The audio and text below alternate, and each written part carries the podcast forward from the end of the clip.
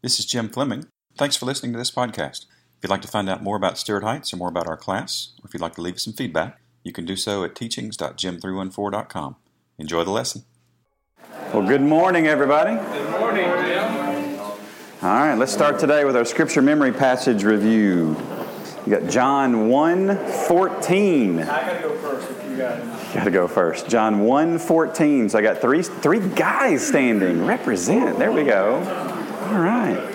Four guys and Darla. I wouldn't want to take on that crew, just so you know.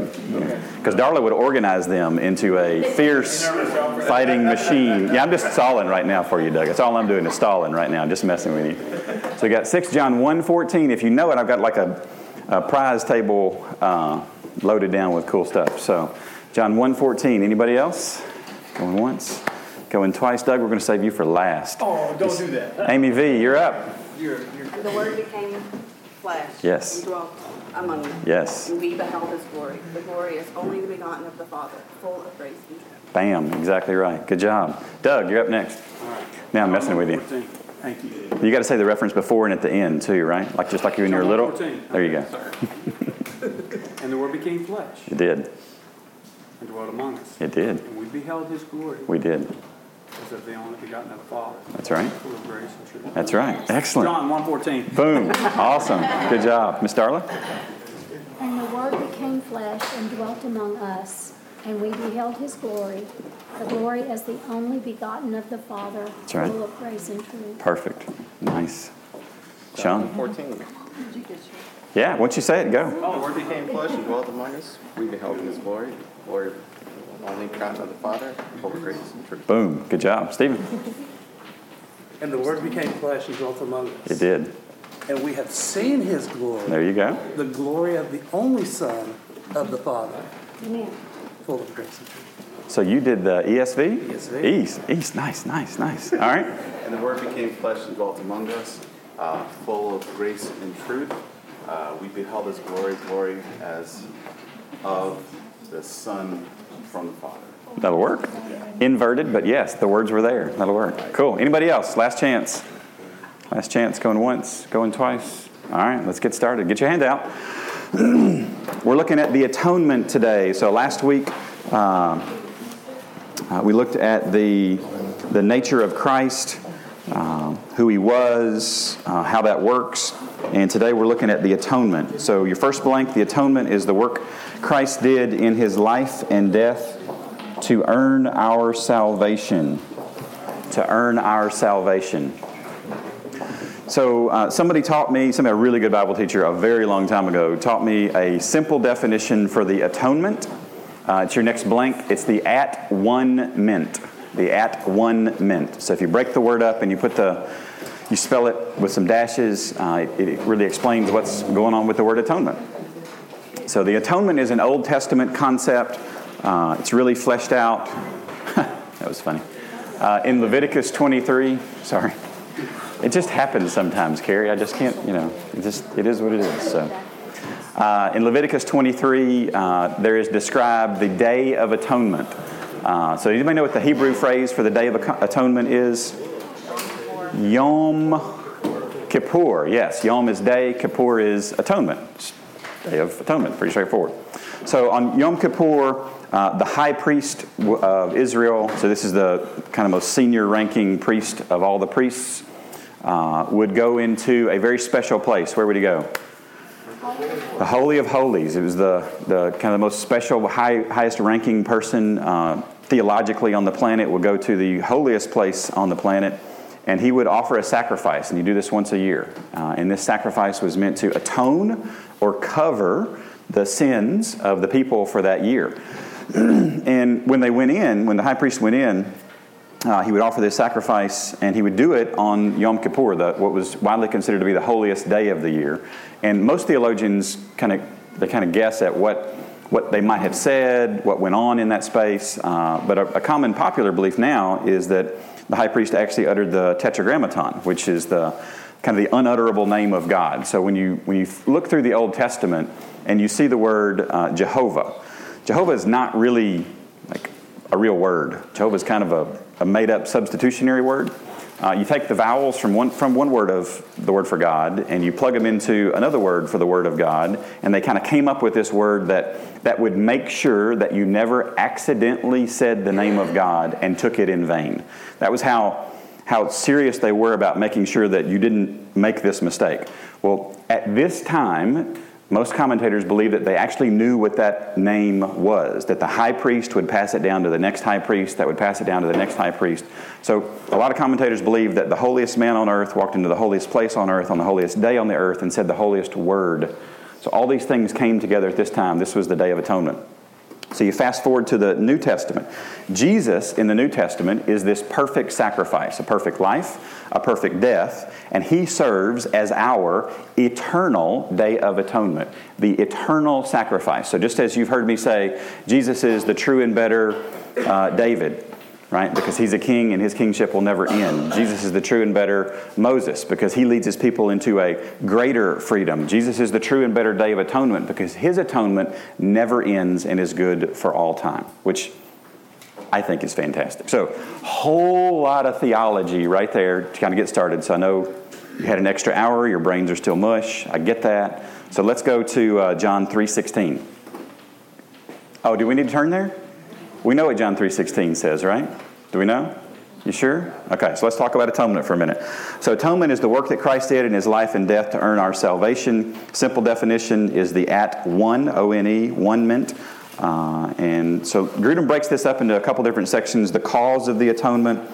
We talk about the necessity of the atonement and then the nature of the atonement. And then we're going to skip the last section that he does because it's a little challenging. All right, so the cause of the atonement. So what caused God to want to atone us? What caused the atonement? What? God caused the atonement, yes. What did we bring into the equation? We brought sin, and God brought salvation. Christ, and he fixed it, right? So God is the initiator. So here's your blank. What was the ultimate cause that led to Christ's coming on earth and dying for our sins? The love and justice of God. The love and justice of God. It was not because we were so awesome. No. All right, so all of you with children, you have a homework assignment. You have a homework assignment. Please, you know, some of you know where I'm going to go with this, right?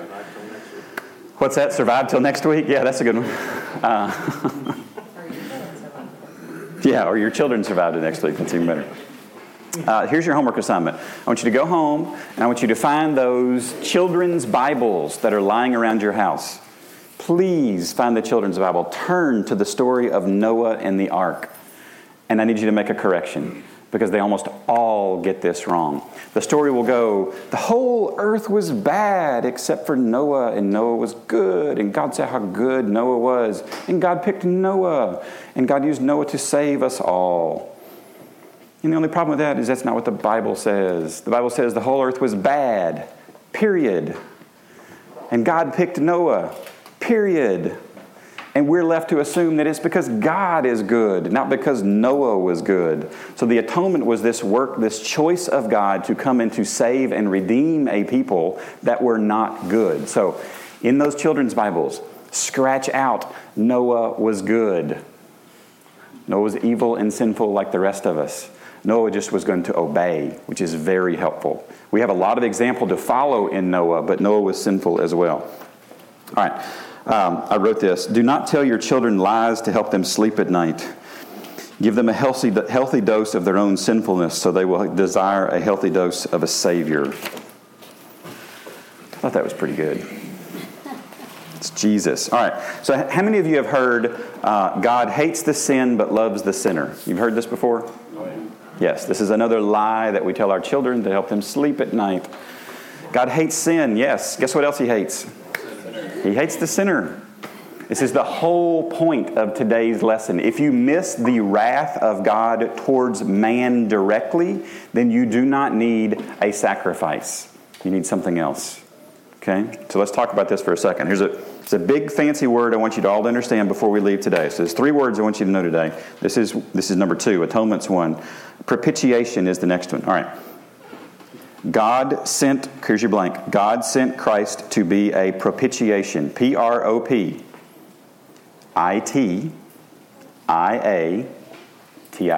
Propitiation. You might hear some of our older, more southern preachers, propitiation. There's a couple ways to pronounce it, but that was the way that I learned it. I learned later on in college that that wasn't the proper way to pronounce it, so I had to correct my pronunciation. All right, Romans 3, 25 and 26. Those verses on your handout that you see are highlighted, those are the ones that we're going to look at today. Romans 3, 25 and 26.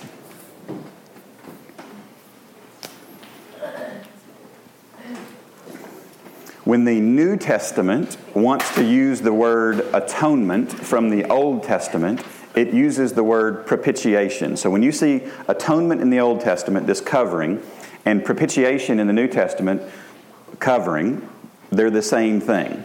All right, so what's Romans 3, 25 and 26 say? Josh, you got it? Whom God displayed publicly as a propitiation in his blood through faith. This was to demonstrate his righteousness, because in the forbearance of God he passed over the sins previously committed, for the demonstration, I say, of his righteousness at the present time, so that he would be just and the justifier of the one who has faith in Jesus. Absolutely. Which is a great way to start our Bible reading this morning. So let's read that one more time, okay? Now that you're familiar with the words, you know where we're going, all right? Whom God displayed publicly as a propitiation. Who did God display publicly? Jesus, right? So Jesus is displayed publicly as a propitiation, as a covering, okay? Keep going. In his blood through faith. This was to demonstrate his righteousness, because in the forbearance of God, he passed over... Forbearance. Does anybody have a different word or phrase in your translation? What's that? Is righteousness, okay? Is forbearance. When you forbear, it's not a word we use a lot today, right? When was the last time you used the word forbear? The ESV says divine forbearance. Divine, for even more complicated, right? So now it's not only something that I can't relate to, right? That's fantastic. What you got, Darla? Well, I don't have anything different, but I look at it as that patience, that one. Yeah, it's the big nose God, right? Y'all know we serve a big nose God? Yes. You know this, right? You remember this? Yes. The long suffering is the large nose, because the anger flares up in a horse's nostrils, and the larger a horse's nostrils are, the more anger that horse can contain before some outburst. The forbearance is the, I'm not going to squash you. Right? The forbearance is God's got a smite button, and he didn't push it. Okay? So this forbearance. So Jesus is the propitiation in the forbearance of God. Keep going. In the forbearance of God, he passed over the sins previously committed. He passed over the sin. What does this sound like? Passed over. Passover. Yes, excellent. Don't you love it when the Bible makes the theology answer easy? Right. And the Passover was about what? There was blood on the outside covering the entrance, and the angel of the Lord... We won't go too far there. The angel of the Lord passed over this house, and that house was spared because of the blood that was a covering. All right, guys, here's a tip for you. When we tell the stories of the Bible, don't leave out the details, because the details point towards something else. It's not about the door. It's not about it's about Jesus serving as a covering for our sin, so that we are passed over from God's wrath. This is the forbearance part. So God is an angry God toward sin and toward those that commit it. If you need a verse for this, Psalm 5:5. You go memorize that one. Teach that one to your kiddos. I'm going to bet that we don't teach the Puggles Psalm 5:5. We don't? Right, okay, yeah. A little bit of advanced theology there for that. So, God sent Christ to be a propitiation. So, let's make this really, really, really tactical. Have you ever had an argument in your home? No! Oh, we're in church on Sunday morning. No arguments. We've got our happy Jesus face on. Everything's perfect. There's almost a murder on the way here, but that's okay. Everything's all right. There's been arguments in your home. How do you resolve the arguments in your home? Walk away. walk away. You drop your eyes and you slowly walk backward, right? No. That is one method, yes. Some of you use propitiation.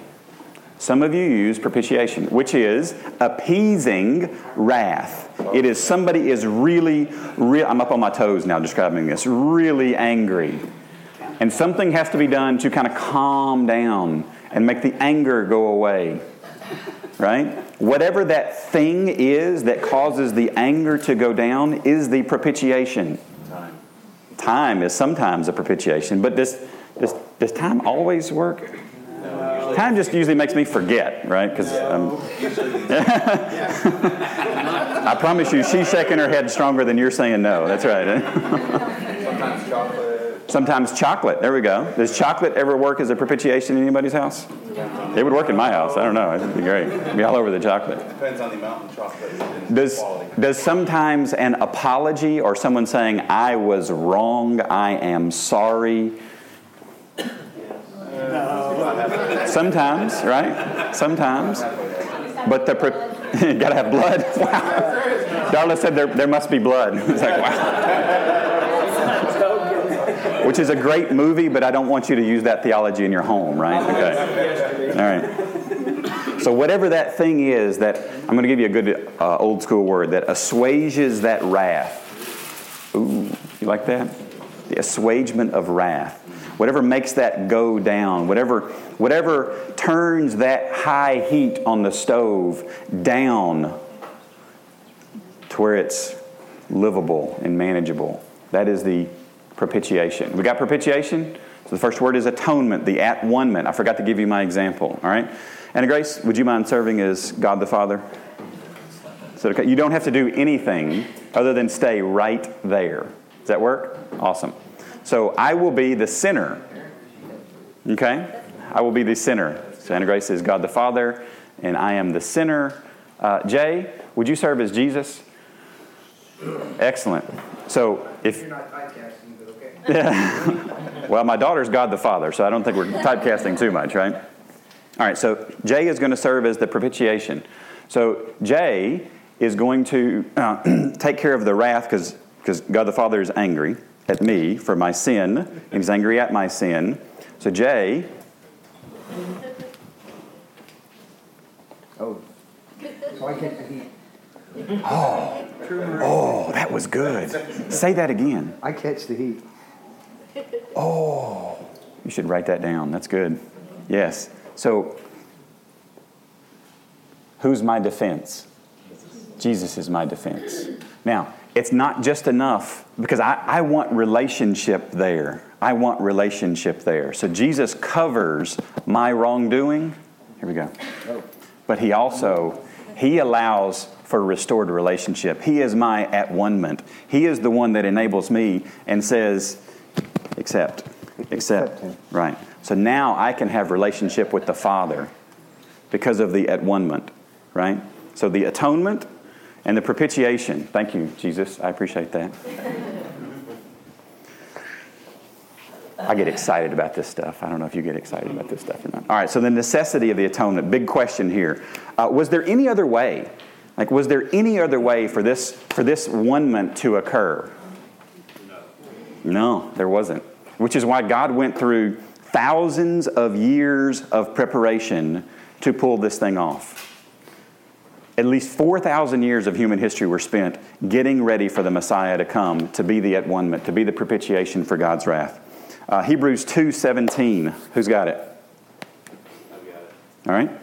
Therefore, he had to be made like his brothers in every respect, so that he might become a merciful and faithful high priest in the service of God to make propitiation for the sins of the people. To make propitiation. Isn't that a beautiful thing? To make propitiation. I'm going to make peace. I'm going to make God's anger go down. Whew. You want an assignment? You go make God's anger go down. You have no tool to do this with. Jesus is the only one that can make this happen. What else we got there? Hebrews 10:4. You got it, Amy? For it is not possible that the blood of bulls and goats could take away sin. So why are we talking about bulls and goats? Because that was the Old Testament sacrifice. Remember the Day of Atonement, the high priest would offer up an animal. And Hebrews says what? It is what kind of possible? Mostly? Not possible. It says not. That sounds like not. So my son last night for Halloween went as Wesley from The Princess Bride, which I personally thought was a parenting win because there was no coercion or explanation of this whatsoever. He just came up with this idea on himself. I was like, that was fantastic. I forgot totally where I was going to go with that. Not possible. Excellent. There's a beautiful scene in The Princess Bride where Wesley goes to Max the Miracle Man. You familiar with this scene? Mostly. Miracle Max? Mostly? Yeah, because he's mostly dead. He's not all the way dead. He's just mostly dead. This is not it mostly covers. It is not possible to cover sin with the blood of bulls and goats. But we have a better propitiation. We have an eternal propitiation in Jesus Christ. Jesus' blood covers eternally, which is fantastic. Which means I don't have to worry about a high priest once a year messing something up. Because they tied a rope around the high priest's ankle when he went into the Holy of Holies. Because if he messed something up, God killed him on the spot. And they had to drag him out dead. And then the backup high priest went in with a rope around his ankle. You know, I think the only job worse than being the high priest was the backup high priest. Because there was really only one reason that you would be needed, right? Because the guy that taught you how to do it just died. Because he did it wrong. So it makes you wonder, I think I need a procedure on this. Yeah, all right. That was for my TVA friends. There you go. Right, good. So make sure you caught that, all right? All right, Hebrews 10:25-26. You got it, Dave? Yep. Not that he should offer himself as a high priest enters the most holy place every year. Oh, I jumped ahead of myself. All right, keep going. Yep. With the blood of another. He then would have had to suffer often since the foundation of the world, but now, once at the end of the ages, he has appeared to put away sin by sacrifice of himself. But once he did this. One time he did this. Jesus does not have to come and die every single year. Yes. Amen. This is a win.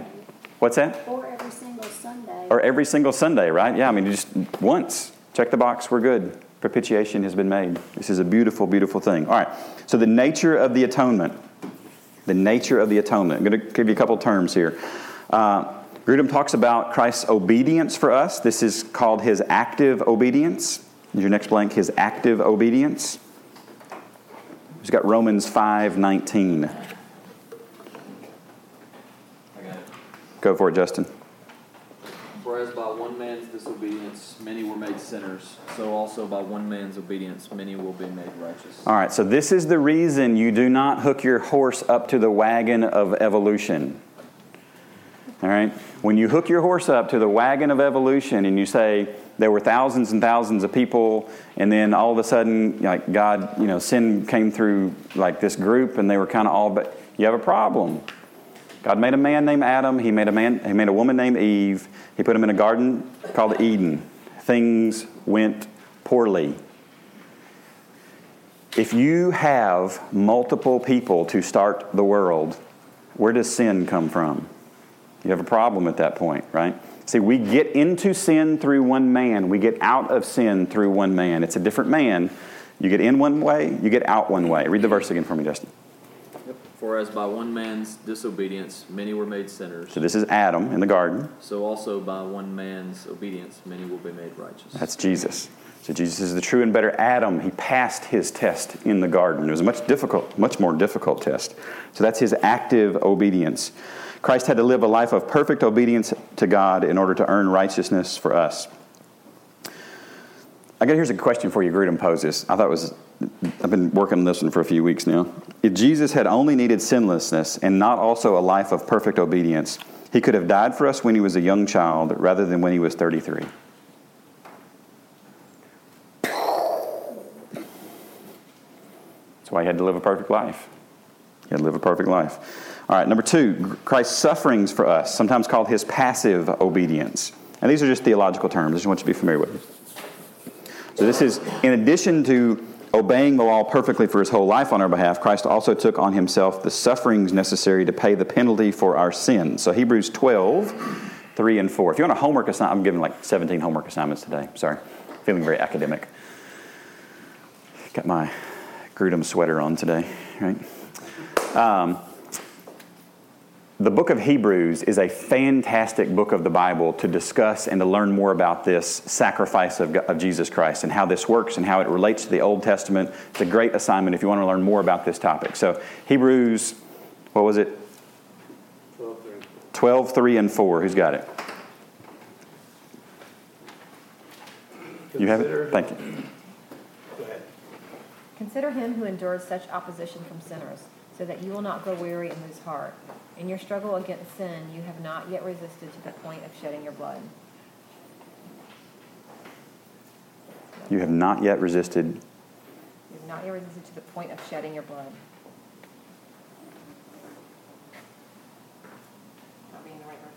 I probably have the wrong one written down. All right, Isaiah 53:3. Does anybody know this off the top of your head? Sorry, I got nothing. Your Sunday school teacher makes mistakes too. Yes. Here's the beautiful thing about this. I literally have a PDF of this entire chapter and copied it and pasted it into Word. So I must have physically changed the number to have gotten the wrong verse. Wonderful. Yes, it's great. Isaiah 53:3. Who's got it? He was despised and rejected by mankind, a man of suffering and familiar with pain. Like one from whom people hide their faces, he was despised and we held him in low esteem. He was what? He was despised. He said it a couple of times, right? And he suffered. Yeah. His life was a life of being despised. Like the whole thing. Yay, sign me up for messiahship. No, you don't want any part of this. Only God could have filled this role. He suffered his whole life. There was obviously the pain of the cross. I mean, do we need to read a whole bunch of verses about the pain of the cross? We're going to, yes. A couple different parts of this pain. So Grudem talks about the physical pain and death. So we understand that the cross itself, when Jesus died on the cross, when he was crucified on the cross, there was physical pain and death that was associated. I want to talk about the other stuff, the other pain that was associated with that. Number two, the pain of bearing sin. Here's your next blank. The pain of bearing sin. Galatians 3:13. Paul's going to drop the mic here. You got it, Tim? Yeah. Awesome. Speak up good and loud. Christ redeemed us from the curse of the law, having become a curse for us. For it is written, cursed is everyone who hangs on a tree. So Christ became a curse for us. So he became my sin to pay for my sin. And he did. It was a beautiful, beautiful thing. Abandonment. Matthew 27:46. Matthew 27:46. Who's got it?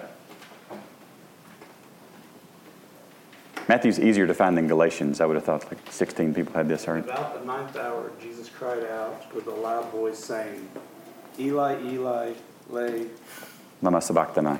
Thank you. Yep. That is, my God, why have you forsaken me?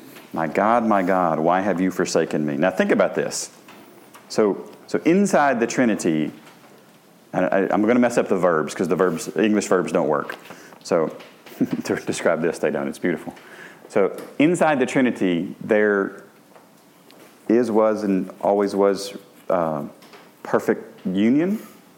And God at this time has placed the sin of the world on his Son. Jesus has accepted this. He's accepted the sin. We're in the process of paying for the sin of the world. And God turns away from his Son. First time in the history of the universe. The only time in the history of the universe. It didn't last long. But in that moment, Jesus cries out, "Why have you forsaken me?" God turns away. This is a divine person that has never known isolation. Whole new thing happened right there. Whole new thing. It's how big the crucifixion was. And then number four, bearing the wrath of God. Bearing the wrath of God. Who's got 1 John 4:10? And this is love, not that we love God, but that he loved us and sent His Son to be the propitiation for our sins. Right. He is the propitiation. He is the appeasement of God's wrath. The only way God's wrath is appeased is when it is poured out.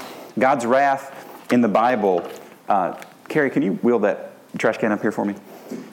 God's wrath in the Bible is described as a drink many times in the Old Testament. And it is an analogy that we are not used to because we do not associate drinks with, like, anger. Thank you very much. There are... that's good. I appreciate it. There are things that can happen that where someone drinks of the wrath. They take that upon themselves. I want to show you what happened. Jesus drank of the wrath of God, but God poured it out on Him like had never been done before in the history of the world. And all sin in the universe from the beginning of time to the end of time was poured out on Him in that moment. And then God looks away. Now, what were the words that He used? The words that we used, my God, my God. Why have you forsaken me? Is there a footnote in any of your Bibles next to that verse? I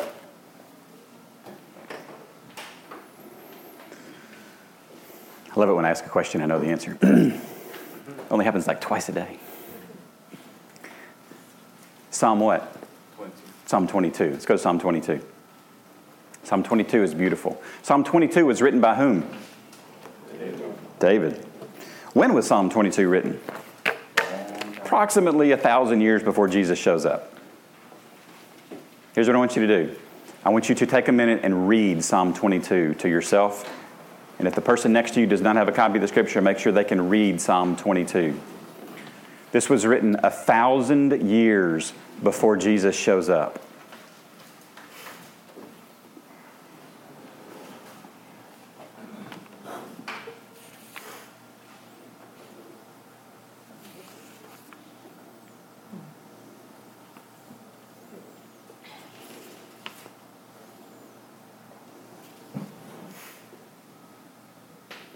Which part does Jesus quote? The first verse. Now, let me remind you. I've taught you this before, but let me remind you.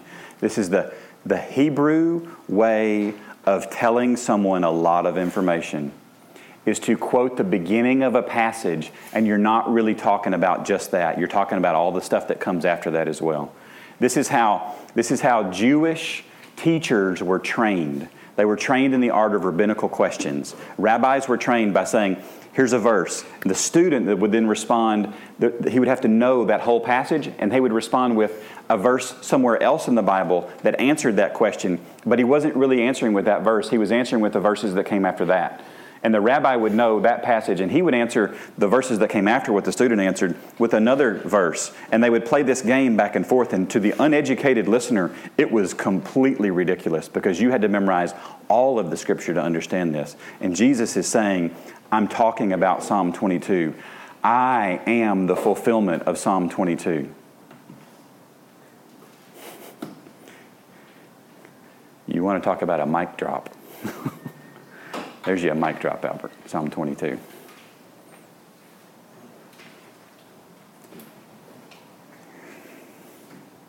And He does this while He is loving us. What manner of man is this? Psalm 22. It's a beautiful, beautiful, beautiful passage. All right. A couple other things on the backside of your handout. Are we on the backside of your handout yet? Yes. Now we are. Excellent. All right. So the further understanding of the death of Christ. I could not let us talk about the atonement. I have too much academia in me. Without that next paragraph, just go read that. There's some great terms in there. This is the penal substitution, vicarious atonement. Beautiful, beautiful, beautiful stuff. That unfortunately I do not have time to talk about. It's okay. All right, so New Testament terms, D now. New Testament terms describing the different aspects of the atonement. Number one is sacrifice. There had to be a penalty of death that was paid. And Christ died as a sacrifice for us. This is Hebrews, like the whole book, but 9:26 is good. Number two, propitiation. If you can spell it without flipping over to the other side, good for you. Propitiation. Christ died as a propitiation for our sins. Number three, reconciliation. We're separated from God. We had to have somebody to provide reconciliation, to bring us back into fellowship with God. Number four, redemption. He bought us back. Worthless, broken, sinful, evil, wicked, haters of God, he bought us back. Unbelievable. Colossians 1:13. Who's got it? Sorry, I skipped 2 Corinthians. We got to move. Colossians 1:13. Who's got it?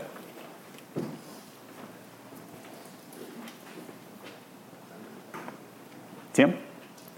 When he rescued us from the domain of darkness and transferred us to the kingdom of his beloved Son. You remember that? He transferred us, he translated, he moved us, he picked us up and put us in a new place, a better place. We are redeemed. Grudem says, we have been delivered from bondage to the guilt of sin and from bondage to its ruling power in our lives. A beautiful, beautiful thing. Now, you see that D, the extent of the atonement? Oh, ain't nobody got time for that. This is right around it. You see that? That's how that works. All right, so the extent of the atonement is answering the question, did Jesus Christ die for all men's sins? Or did Jesus Christ die for those that would eventually accept him and their sins? Yes. Great questions. You have a link in your notes. If you go to the link in your notes, I have consolidated Grudem's 17-page response to this question in 2 pages with lots of Bible verses to go and look up. If you go and do that, there may be something for you next week. So I will challenge you to go and to do that. All right, so the last thing is the questions for personal application. This is like your real homework, but it's okay.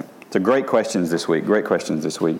Scripture memory passage for next week, Romans 3, 23, 24, 25, and 26. For all have sinned and fall short of the glory of God, being justified freely by his grace through the redemption that is in Christ Jesus, whom God set forth as a propitiation by his blood, through faith to demonstrate his righteousness, because in his forbearance God had passed over the sins that were previously committed, to demonstrate at the present time his righteousness, that he might be the just and the justifier of the one who has faith in Jesus.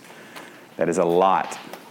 So I'm going to let you pick one of those 4 verses. I'll let you pick one of those 4. For each one that you do, a prize awaits. So if you want to do all 4, that's 4. I'll be happy to make a Lifeway run this week. All right. The hymn this week is When I Survey the Wondrous Cross. There's another verse in here that I'd never heard before, which I thought was a really good verse. Some of you may or may not know that. How many of you grew up in churches where you sang out of a hymnal when you were young? Yes. How many verses were in each hymn? At least 4. 4. There were 4 in old hymn books. Old hymn books, there were 5 or 6 or 8. Amen. Sometimes. They consolidated those down, and they cut out some really, really good stuff. So here's When I Survey the Wondrous Cross. When I survey the wondrous cross on which the Prince of Glory died, my richest gain I count but loss, and pour contempt on all my pride. Forbid it, Lord, that I should boast, save in the death of Christ my God. All the vain things that charm me most, I sacrifice them to his blood. See from his head, his hands, his feet, sorrow and love flow mingled down. Did e'er such love and sorrow meet, or thorns compose so rich a crown? Here's the new one. His dying crimson like a robe spread o'er his body on the tree.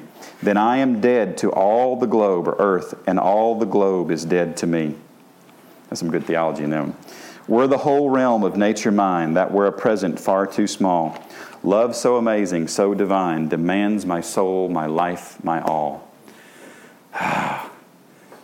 Please, people, learn to write like this again. It is good. It is good. It is good. All right, that's the atonement. That's like scratch and sniff level of the atonement. Grudem wrote 38 pages in that chapter. 38 pages. My brain's going to hurt for months from that chapter. All right. Next week is what? It's on your handout. Next week is the resurrection and ascension in November. Right? I mean, resurrection in November? Yes, we can talk about the resurrection in November. It's good. It's about a third as long as this chapter, so probably a little more conversation time next week. So don't forget your memory verse for next week. If you would, at the middle of your table, there's a piece of paper that says weekly update on it. Make sure your prayer requests are on that.